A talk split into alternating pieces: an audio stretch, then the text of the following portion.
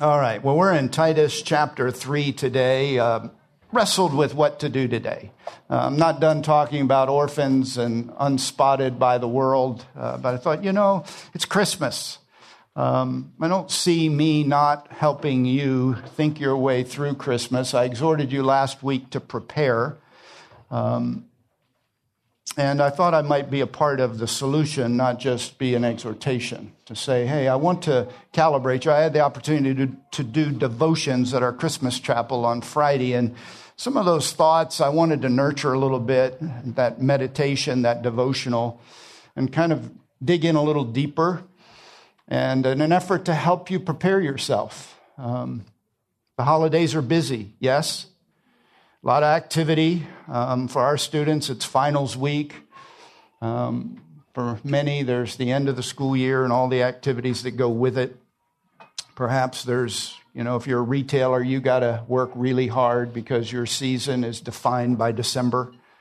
Um, you make it or you break it this month. Some of you have to produce in certain ways. If you're a mother and a homemaker, you just have to survive the season and uh, maybe enrich it with a little extra effort um, to decorate and to, to prepare. It's busy.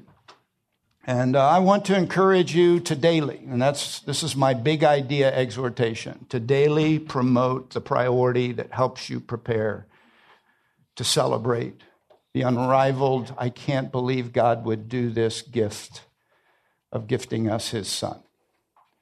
The incarnation is beyond description.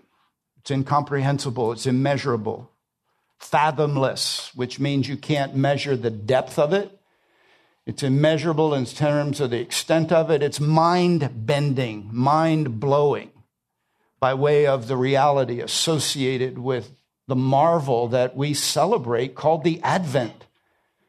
The advent of Jesus Christ, the appearing and I want to talk a little bit about that today. And I want to prompt you to think about and to focus on the passage we're about to unpack as a devotional journey to prepare your heart. I uh, was telling the students on Friday, I, I, I made a mistake. I, oh, right before Black Friday, uh, which is, I can't believe they're going to give me this kind of discount Friday. And you know, they start that like on Wednesday. I mean, Black Friday wasn't Friday at my house, at least by way of the notices I received on my phone, but I was getting the benefit of something happening on Wednesday, pre Black Friday sale. Thursday, then Black Friday came, and then it was now Cyber Monday. And there were these opportunities to capitalize on kind of once a year discounts. And uh, I had a set of Bose headphones that I've had since I was pastoring in Birmingham. Uh, noise canceling when you travel, you put them on, it kind of kills that sound of the, the, the motors and kind of gives you an opportunity to kind of go into a category of somewhat solitude, although airplanes aren't always a place of rest and relaxation. Can you say amen to that? No, if you travel, you know that's not true, but this helps. And this has a cord. It's uh, you got to plug it in and my cord's gone bad. And so it, it sometimes works left ear, sometimes doesn't do its job. And so I thought, ah, Black Friday. They have a lot of discounts on Black Friday. So here's what I Googled best noise canceling wireless earphones. Boy, was that a mistake. Every day, including today at 3:56 a.m., I had a post on my phone, "Are you interested?" in these wireless headphones.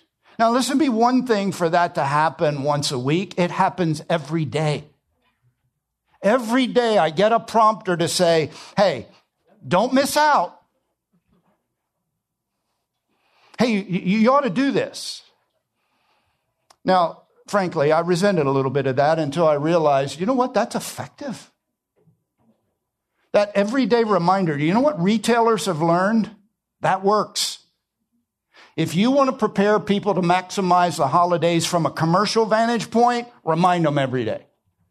Make sure they're thinking about it. Make sure they have to make a choice about it. You know, I'd like to encourage you to do that from a spiritual vantage point, not a commercial vantage point. They know it's important. And I said this, I used to be in retail when I was in seminary. Every year, December mattered. It was make or break for the company I worked for. Because it matters to retailers, and they do whatever it takes. You know what matters more?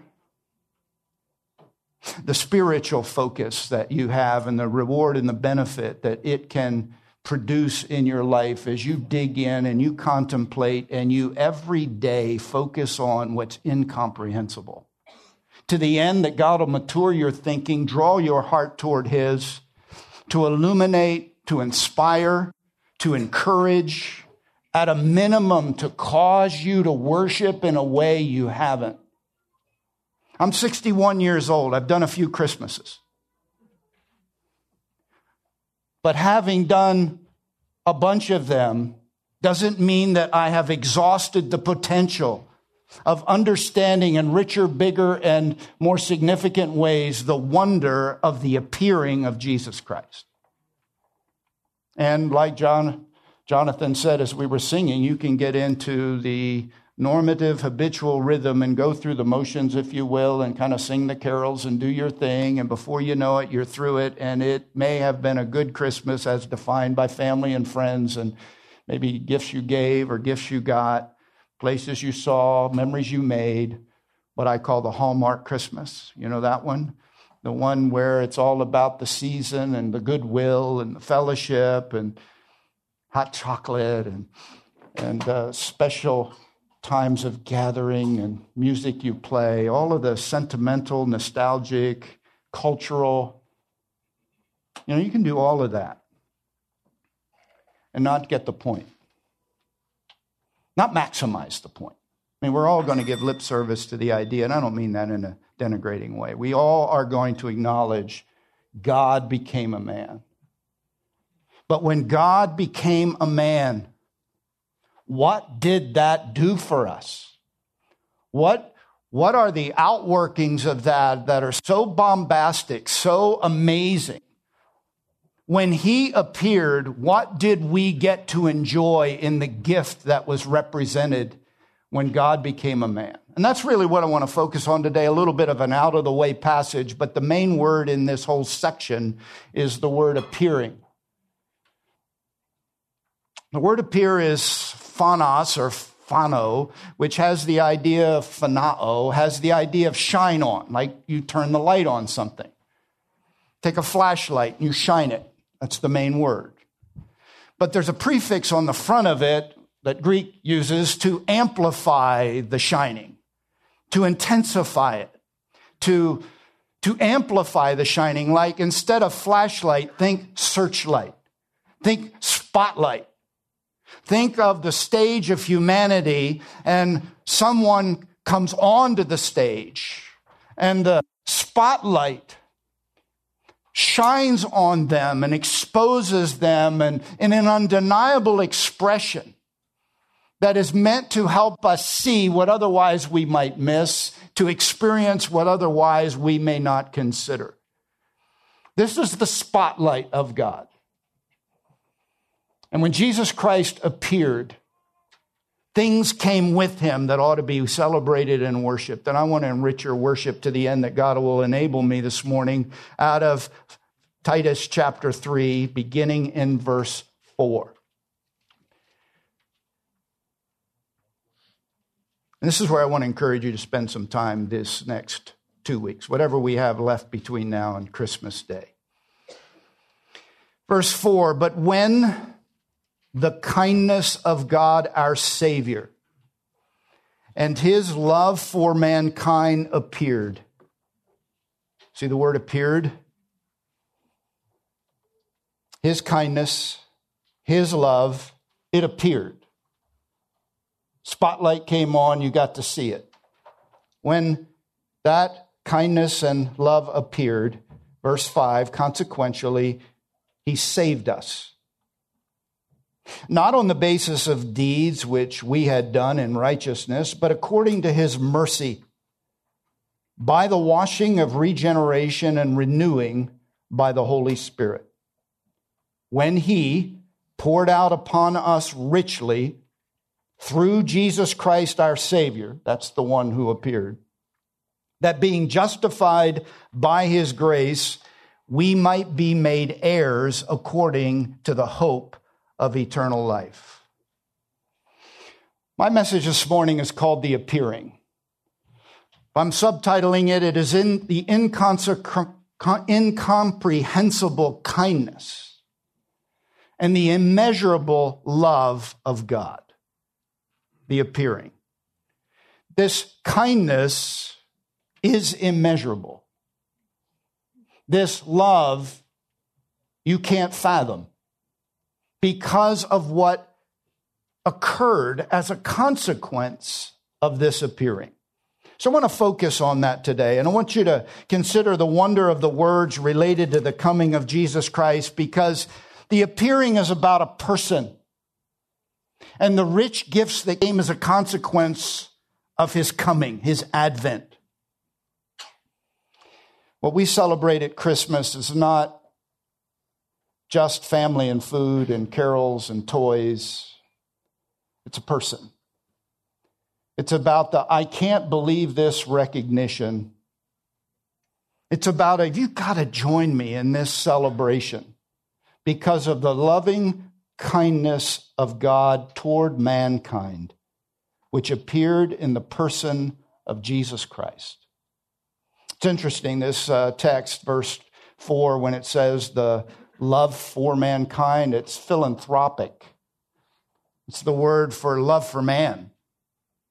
It's other centered behavior. It is the expression of kindness that is driven by a desire to bless and benefit others. The word kindness is a unique Greek word which means generous by way of the heart of it and generous in the action taken because of it. Kindness is not just an attitude, a, a kind of a big heartedness. It's a big heartedness that furnishes something to meet a need.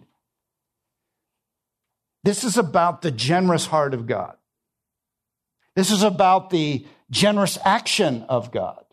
This is about the philanthropic, I love humanity heart of God that motivated the appearing in a person. Jesus Christ, God the Son. So I want to talk a little bit about the kindness incomprehensible and the love unfathomable in terms of what it involves. I want to unpack a few thoughts for you to think through. Number one is it's incomprehensible kindness, unfathomable love, because the appearing, it involves God appearing. Now, this is the essential thought of Christmas. This is about God becoming a man. Nathan prayed it. Mark referred to it. We just sang about it. This is about the incarnation. This is about God becoming a man. This is about infinity. God, who is infinite, becoming finite in his humanity. This is about the unlimited, becoming limited in his humanity. This is about the immaterial becoming material. This is about the spiritual becoming physical. This is about the creator becoming the created. This is about the served becoming a servant. This is John 1. Listen to these words and just let it press in on you. The appearing that's mind blowing, kindness you can't measure, love that you can't comprehend, it's because God became a man. Listen to John 1. In the beginning was. Was. Already was. Whenever the beginning was, the word already was. In the beginning was the word. Capital W, Logos. It's a reference to what at that time was understood to be the ultimate communication from God it involved the idea, logos, of the reason behind everything. It involved the wisdom behind everything, Proverbs 8, Proverbs 3.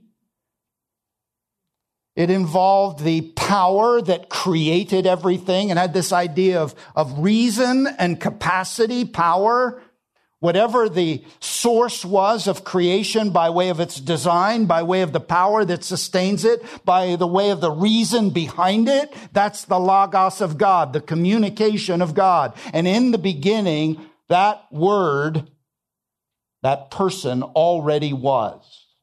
When creation began, the word was already present because the word is eternal. And the word was with God. I don't remember who said it this morning, but uh, I heard the word face to face. Jesus, the face to face with God one. That's what the word with means. It means intimate, face to face, turned toward. In the beginning was, that's eternal, and the word was with, that's relational, and that's personal. This is a person with the other persons of the Godhead, relational and eternal, personal and face to face, intimate. And the Word was God. Not became God, was God. That's undeniable. That's divinity. He was in the beginning with God. All things came into being by him, and apart from him, nothing came into being that has come into being. In him was life, and the life was the light of men. The appearing involves the word eternal, personal, God himself becoming flesh. John 1:14 and dwelling, taking up residence among us so that we could behold his glory, the glory of God in the flesh, so that we could see what was unseeable, so that we could know what was unknowable.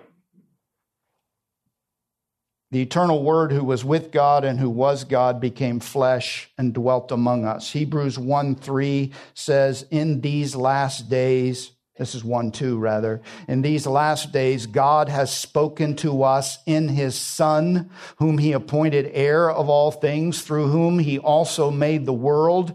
And as, as it describes that Son, listen to these inspired words, He is the radiance of God's glory and the exact representation of His nature.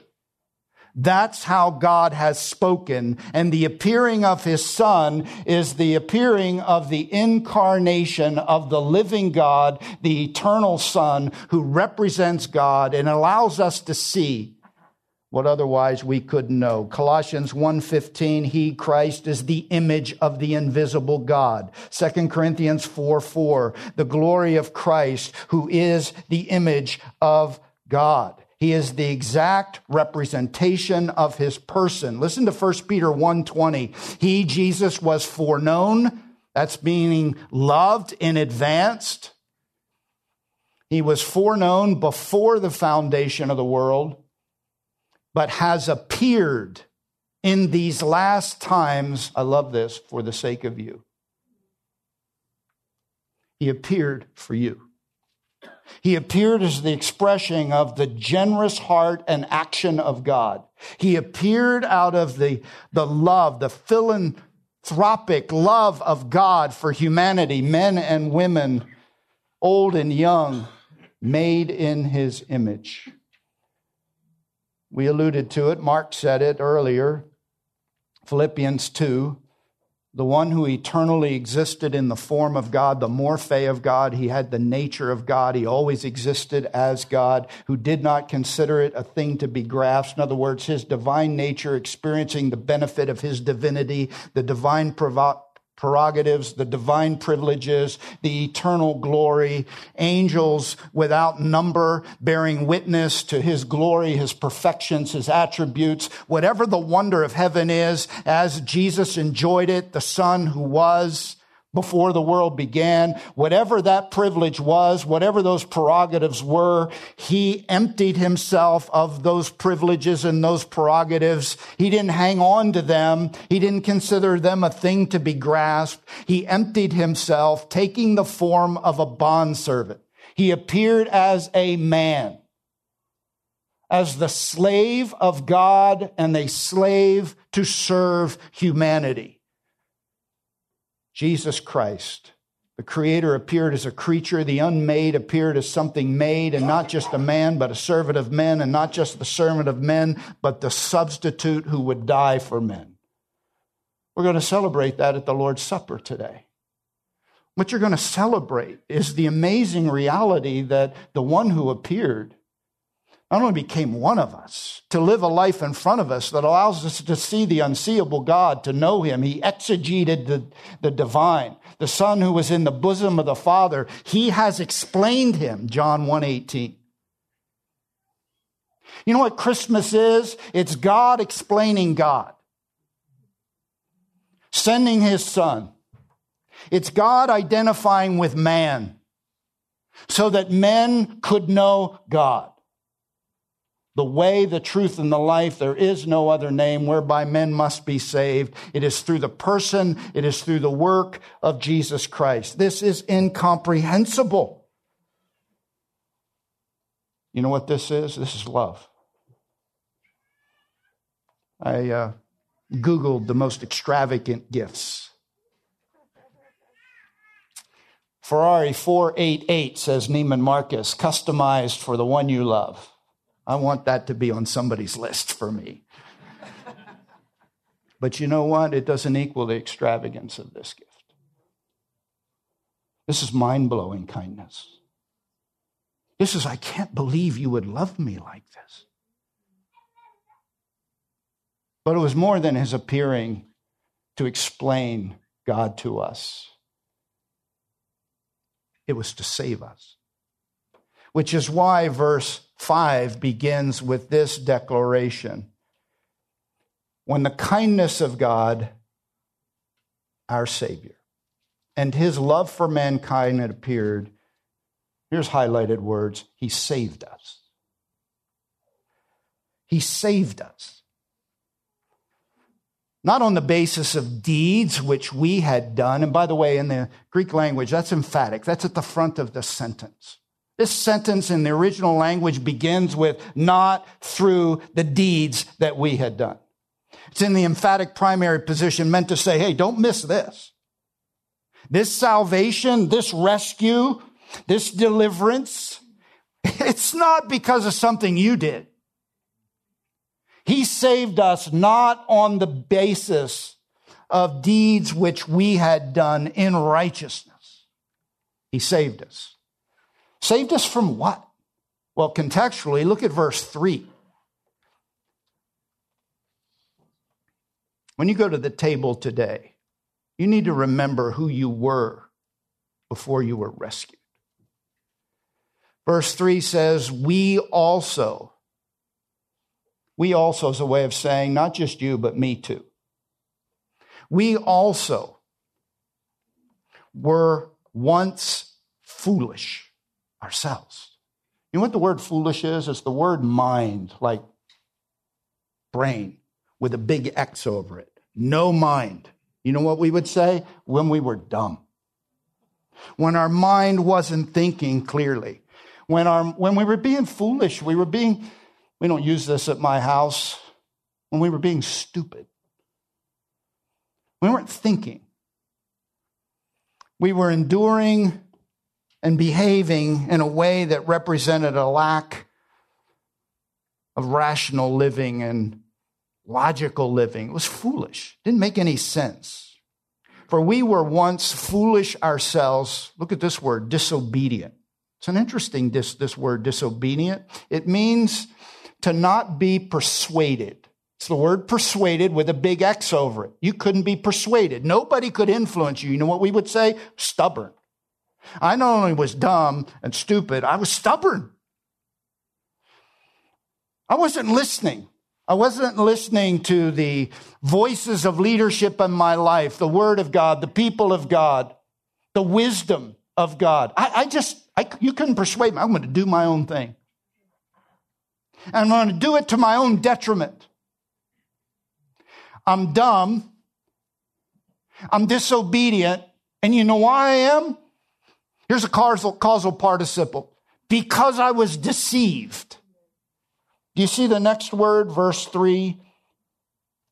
Disobedient, deceived. That's literally being deceived. Because I was deceived. Remember when we did James 1 or James 5, we talked about the brother who wanders from the truth. This is the word for wander. I'm just roaming off the path. It's a passive verb or participle. I'm wandering off the path because I'm buying what somebody else is selling in contradiction to the truth. You know what I was saved from? Mindless, stubborn, deceived living. Influenced by the culture. And watch what else Titus 3 says I was a slave. I was a slave to various lusts and pleasures.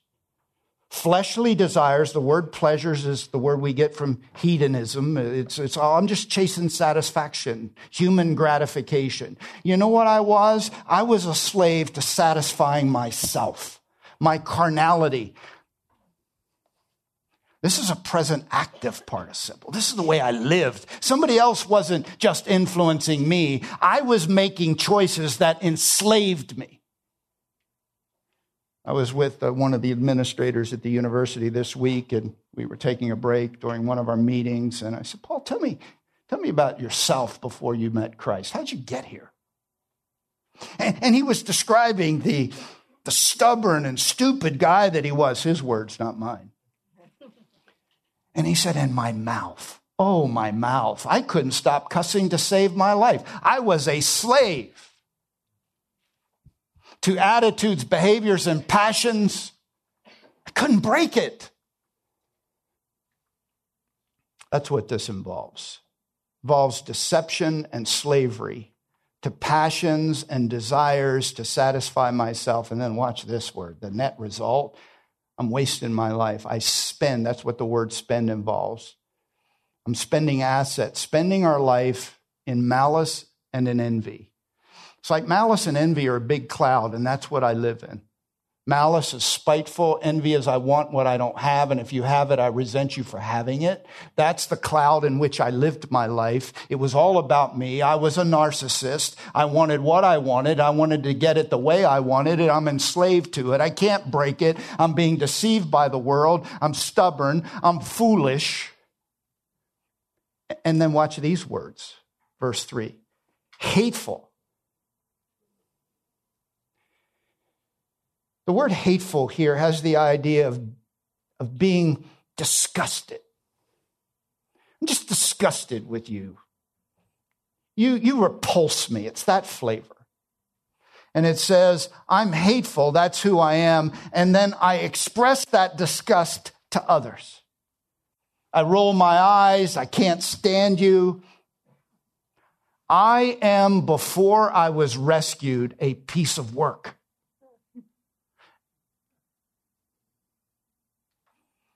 Was hopeless. Couldn't fix myself, couldn't fix my tongue, couldn't reform myself. I joined the societies that are meant to support me in recovery. I just couldn't get there.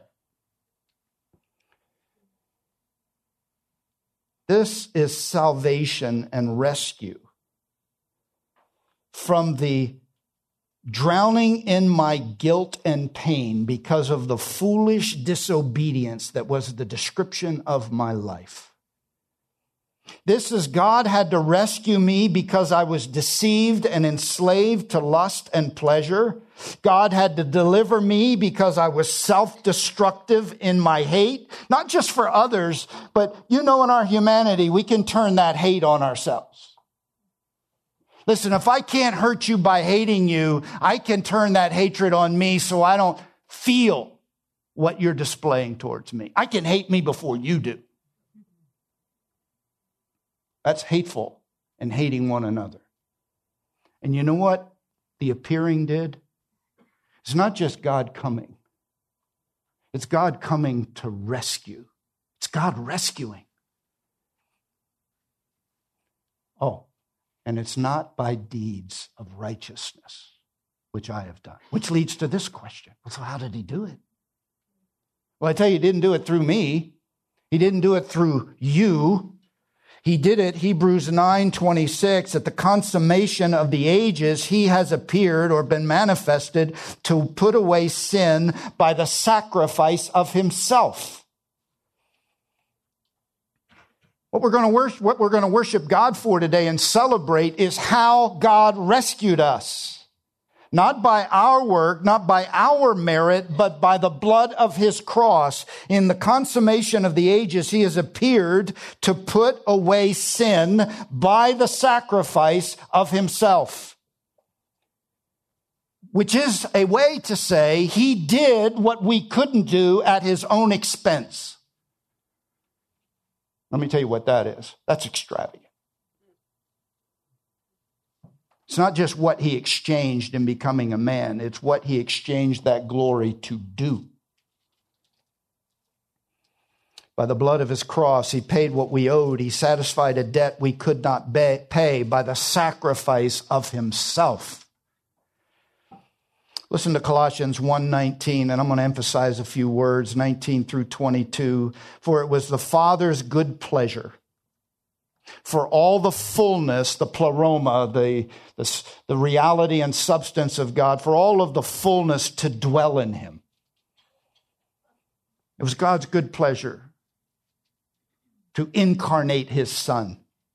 And through him, the incarnated one who appeared, to reconcile all things to himself. How? Having made peace with whom? God. We were enemies having made peace with God through the blood of his cross. Through him, I say. In other words, in case you missed it, not through you, but through him, I say, whether things on earth or things in the heavens. And although you were formerly alienated and hostile in your mind, engaged in evil deeds, that's who I was before I was rescued.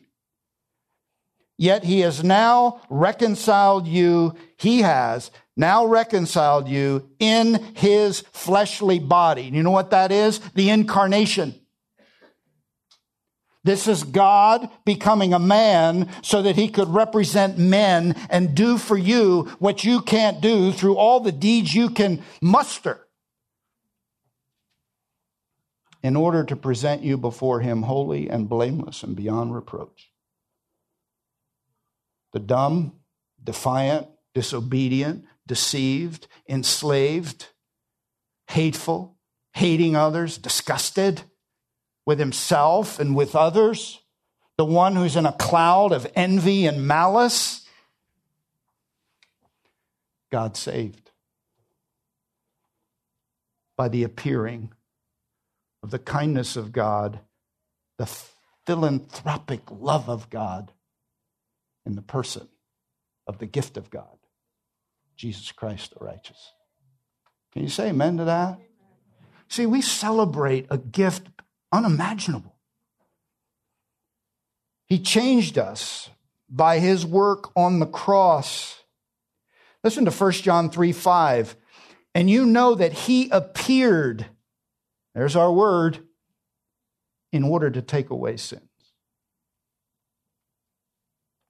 1 John 3 8, the Son of God appeared for this purpose, that he might destroy the works of the devil. Listen to 2 Timothy 1 9. For God has saved us. God has called us with a holy calling, not according to our works, but according to his own purpose and grace which was granted us in Christ Jesus from all eternity, but now has been revealed.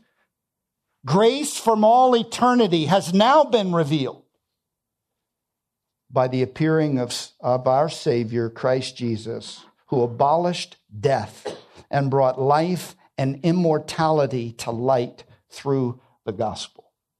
Let me tell you what Christmas is it's the appearing of, I can't believe you would do this for me, Grace. This is a kindness that is so generous, I don't even know how to measure it. But you know what? I'm inclined over these holidays to not dig in deep enough to even be amazed by it. We've gotten used to the sound of it.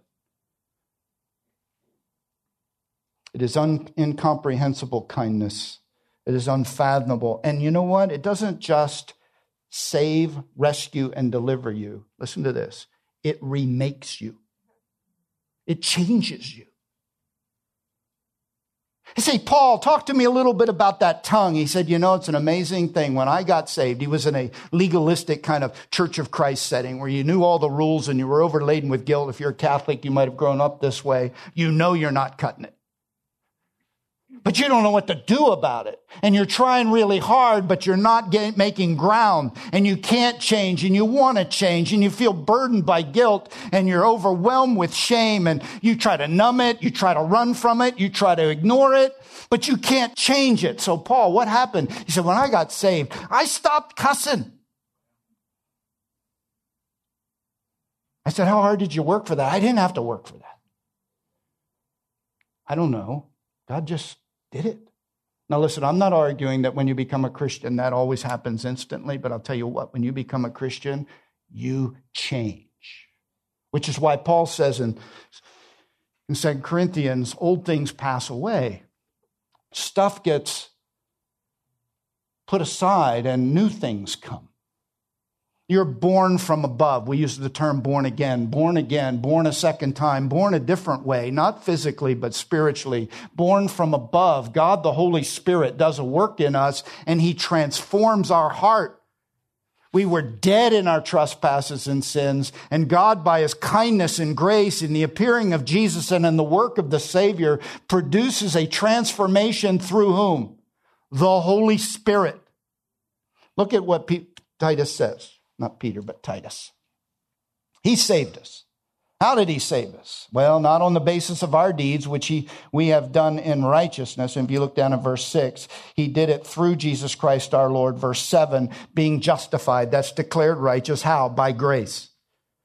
So I've been made right with God by grace through the work of Jesus Christ. But look at verse five. Not through the deeds, the actions which we had done in righteousness, but. Do you see that adversative? But on the other hand, here's the point of emphasis. According to his mercy,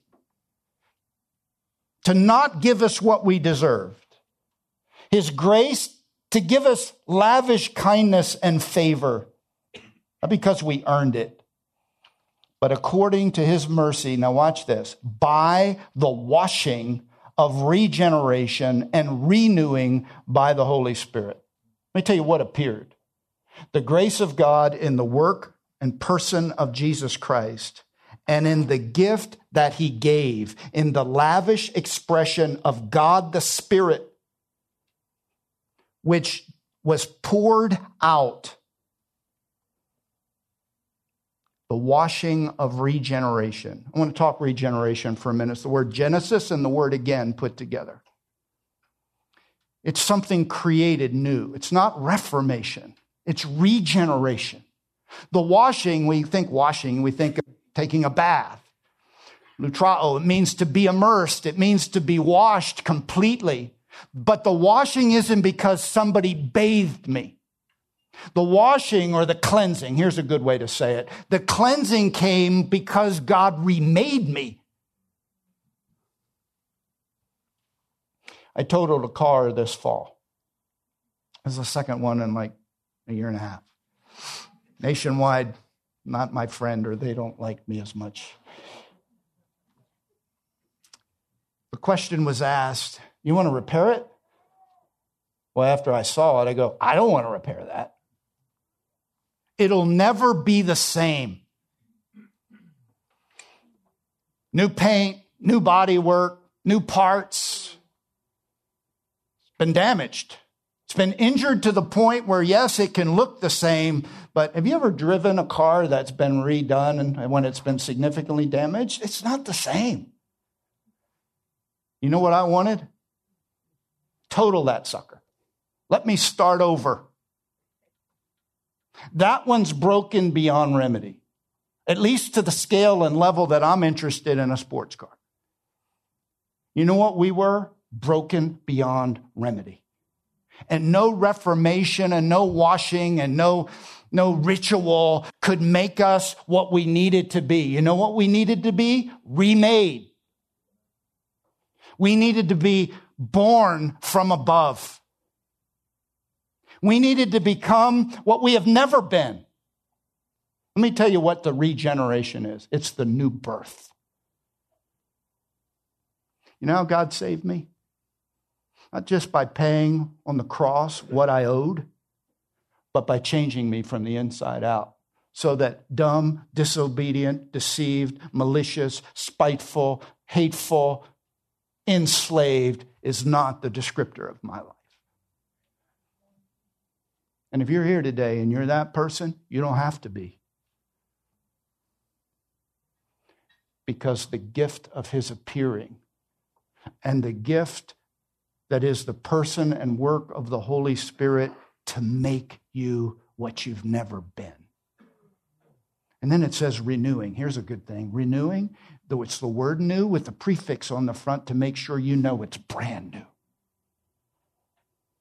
This is not old. This is not refurbished. This hasn't been in a flood where somebody fixed it and sold it at a profit. This is not salvage. I don't know if these illustrations resonate with you, but us car guys, that matters. this is new. This is assembly line new. This is made by God new. Through the work of the Holy Spirit as a consequence of the one who appeared and when he ascended to heaven, he said, I'm going to send you a helper another of the same kind who's going to be with you. So you're transformed by the Holy Spirit and you are conformed by the Holy Spirit. The one who begins the good work will continue to perform it through whom? The person and the work of the Holy Spirit. That's what I poured out on you. That's how you were saved. You were not only transformed. You were being sanctified so you conform to the likeness of God's firstborn Son. This is incomprehensible kindness. This is unfathomable love because God saved us and He changed us. And it was because of His mercy and by His grace. It's incomprehensible because we deserved death and we got mercy. It's unfathomable because we did not deserve life and we got grace. It's amazing because we were broken beyond remedy and he remade us after he redeemed us. It's remarkable because we were stained with sin and he washed and he cleansed us. Merry Christmas. And if that's not enough, the scripture goes on to say, look at verse 7 he poured all of that out richly through Jesus Christ, the one who appeared, that being justified by his grace, watch this, we might be made heirs. He reseated us. Seat, S E A T. He reseated us. He seated us in Christ in the heavenlies. What does that mean? I'm an heir of everything Jesus is an heir to. I didn't deserve it. I didn't earn it. I never performed well enough on any given day of my life to justify it but because of his grace, his mercy, his kindness, his love, because of the appearing, you know what I get? Status.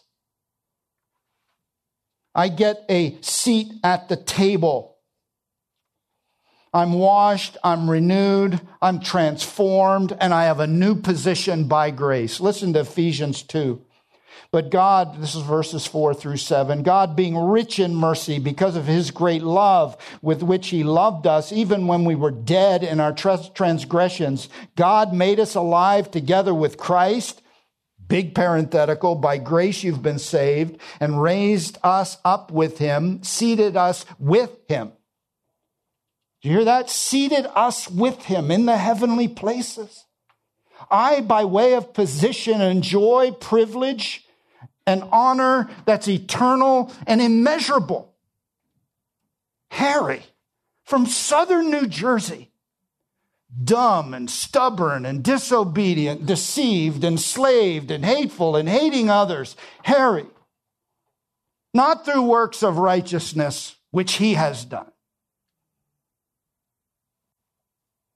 but by the God, mercy of God and through the outworking and outpouring of the ministry and work of the Holy Spirit, because of the grace lavished on me, which is what Ephesians, I get to be seated with him in heavenly places in Christ Jesus. And in that seat of privilege, verse 7, in order that in the ages to come, he, God, might show the surpassing riches of his grace in kindness toward us in Christ Jesus.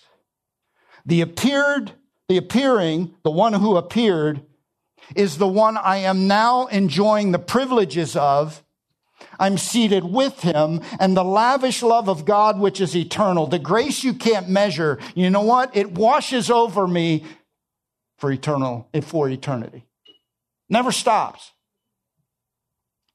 It's not like I get bored. It's not like I've peaked out. I'm 10,000 years in, and here it comes like another wave. It's lavish grace for all of eternity. That's because Jesus Christ appeared. Can you say amen to that?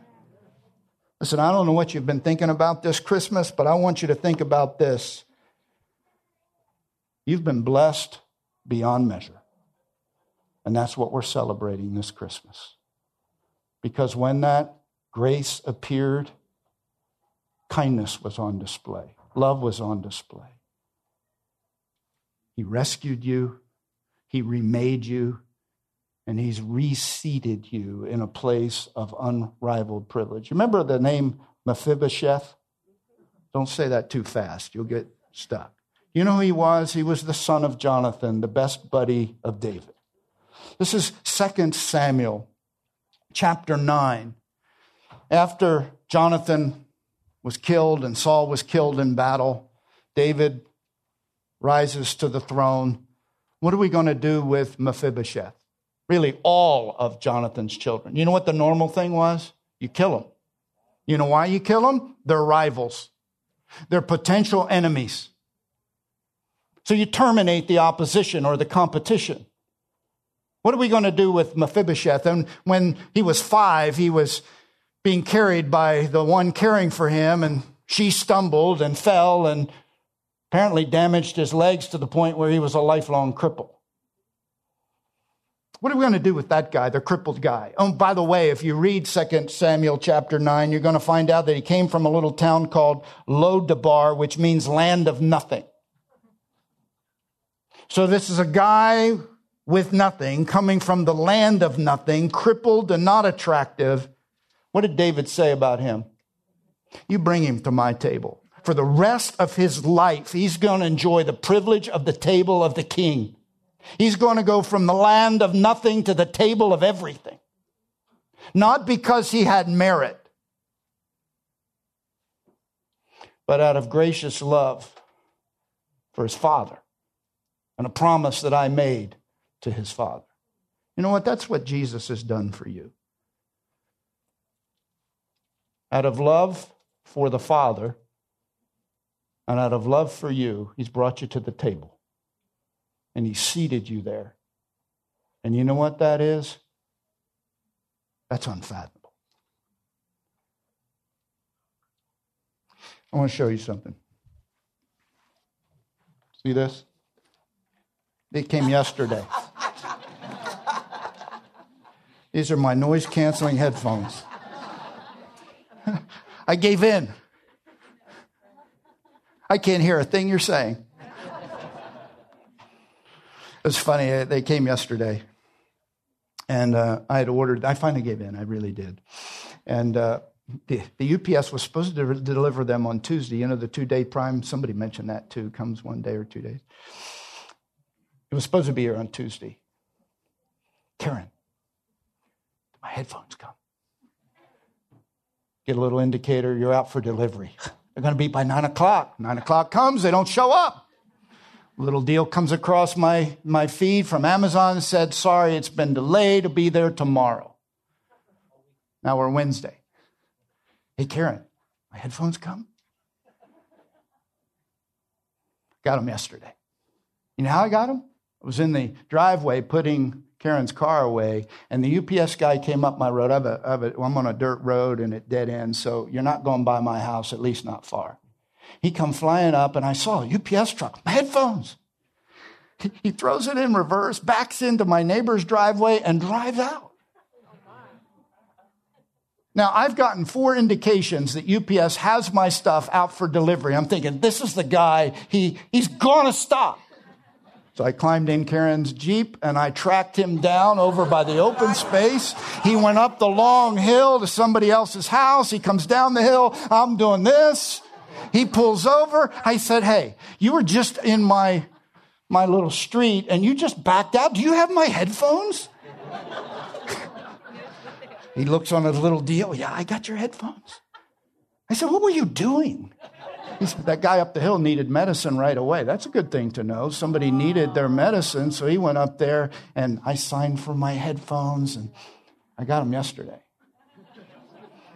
You said, why am I telling you that? I'm telling you that because, oh, yeah, they're awesome. Yeah. I don't hear anything Karen's asking of me.